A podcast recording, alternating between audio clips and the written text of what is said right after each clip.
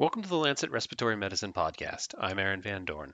Today on the podcast, I spoke with Dr. Joseph Han, a professor at Eastern Virginia Medical School and chief of the Division of Rhinology and Endoscopic Sinus and Skull Base Surgery and the Division of Allergy. Dr. Han is an author of the Phase 3 Synapse trial evaluating the efficacy and safety of mepolizumab in treatment of patients with chronic rhinosinusitis. Dr. Han, why is it thought that interleukin 5 therapies could be useful to treat patients with severe chronic rhinosinusitis with nasal polyps? So, the reason why we think that interleukin 5 therapies would be effective in patients with nasal polyps is because there are several studies, including myself, in which we were able to detect interleukin 5 in patients with chronic sinusitis with nasal polyps. And we also found that another key inflammatory cell that was probably the most prominent inflammatory cell in nasal polyps or eosinophils. And so IL 5 and eosinophils kind of go hand in hand because IL 5 kind of helps prolong the survival of, of eosinophils, which are principally responsible for the production of eosinophils. And so, what anti IL 5 does is it prevents IL 5 from interacting with the eosinophils. And so we know that if we reduce the eosinophils, it reduces the production of inflammation that are associated with nasal polyps.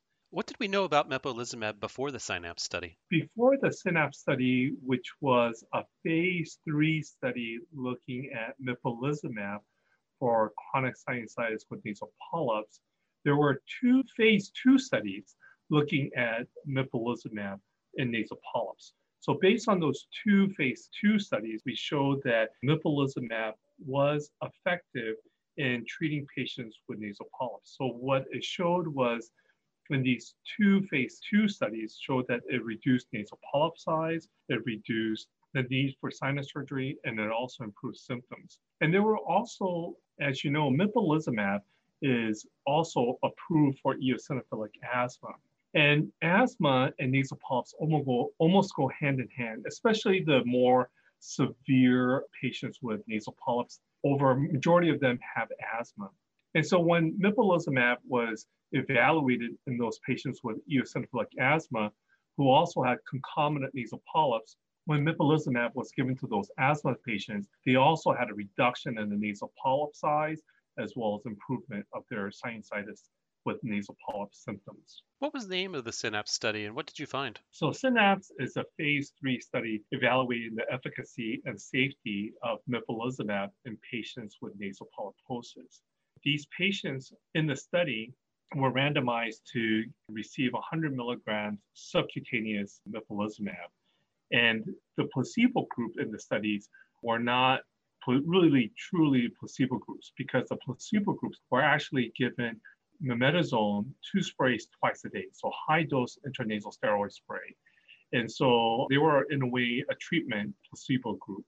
So the rule was to try to see if the primary endpoints, and there was two primary endpoints in the SYNAPSE study. One was an objective measure, which is a nasal polyp score. The other one is nasal congestion, which I do think is a very good subjective symptoms evaluating patients' symptoms of sinusitis. And at the end of the study, what we were able to show was that the mepolizumab treatment group, the patients who were given mepolizumab, compared to the uh, placebo group, the mepolizumab group was able to have reduction in nasal polyp size, reduction in nasal symptoms of congestion, reduce the need for nasal polyp surgery, reduce the need for corticosteroid use or reduce the need for systemic oral steroid use, and also improve other nasal symptoms, similar to what we found in the phase two study looking at mepolizumab in patients with nasal polyps.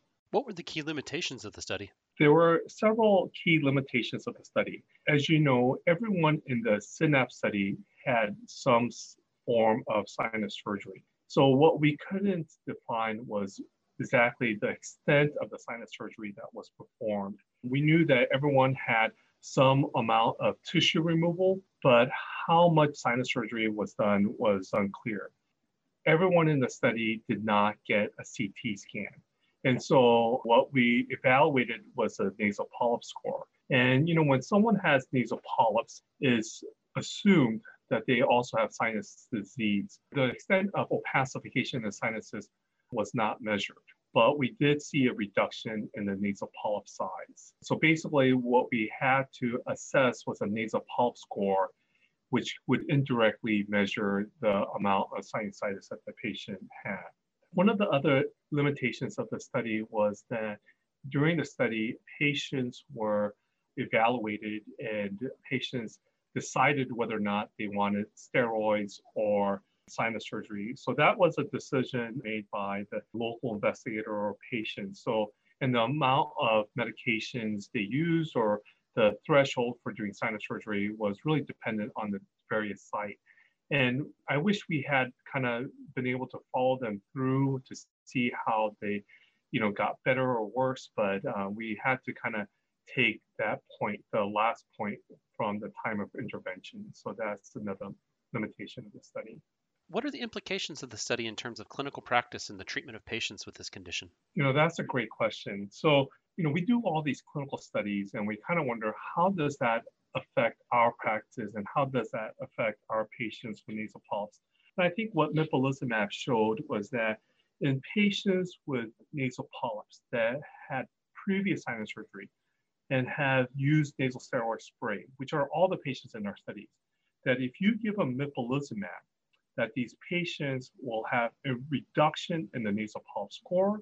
They will also have improvement in their nasal symptoms. And those are all important to us as physicians.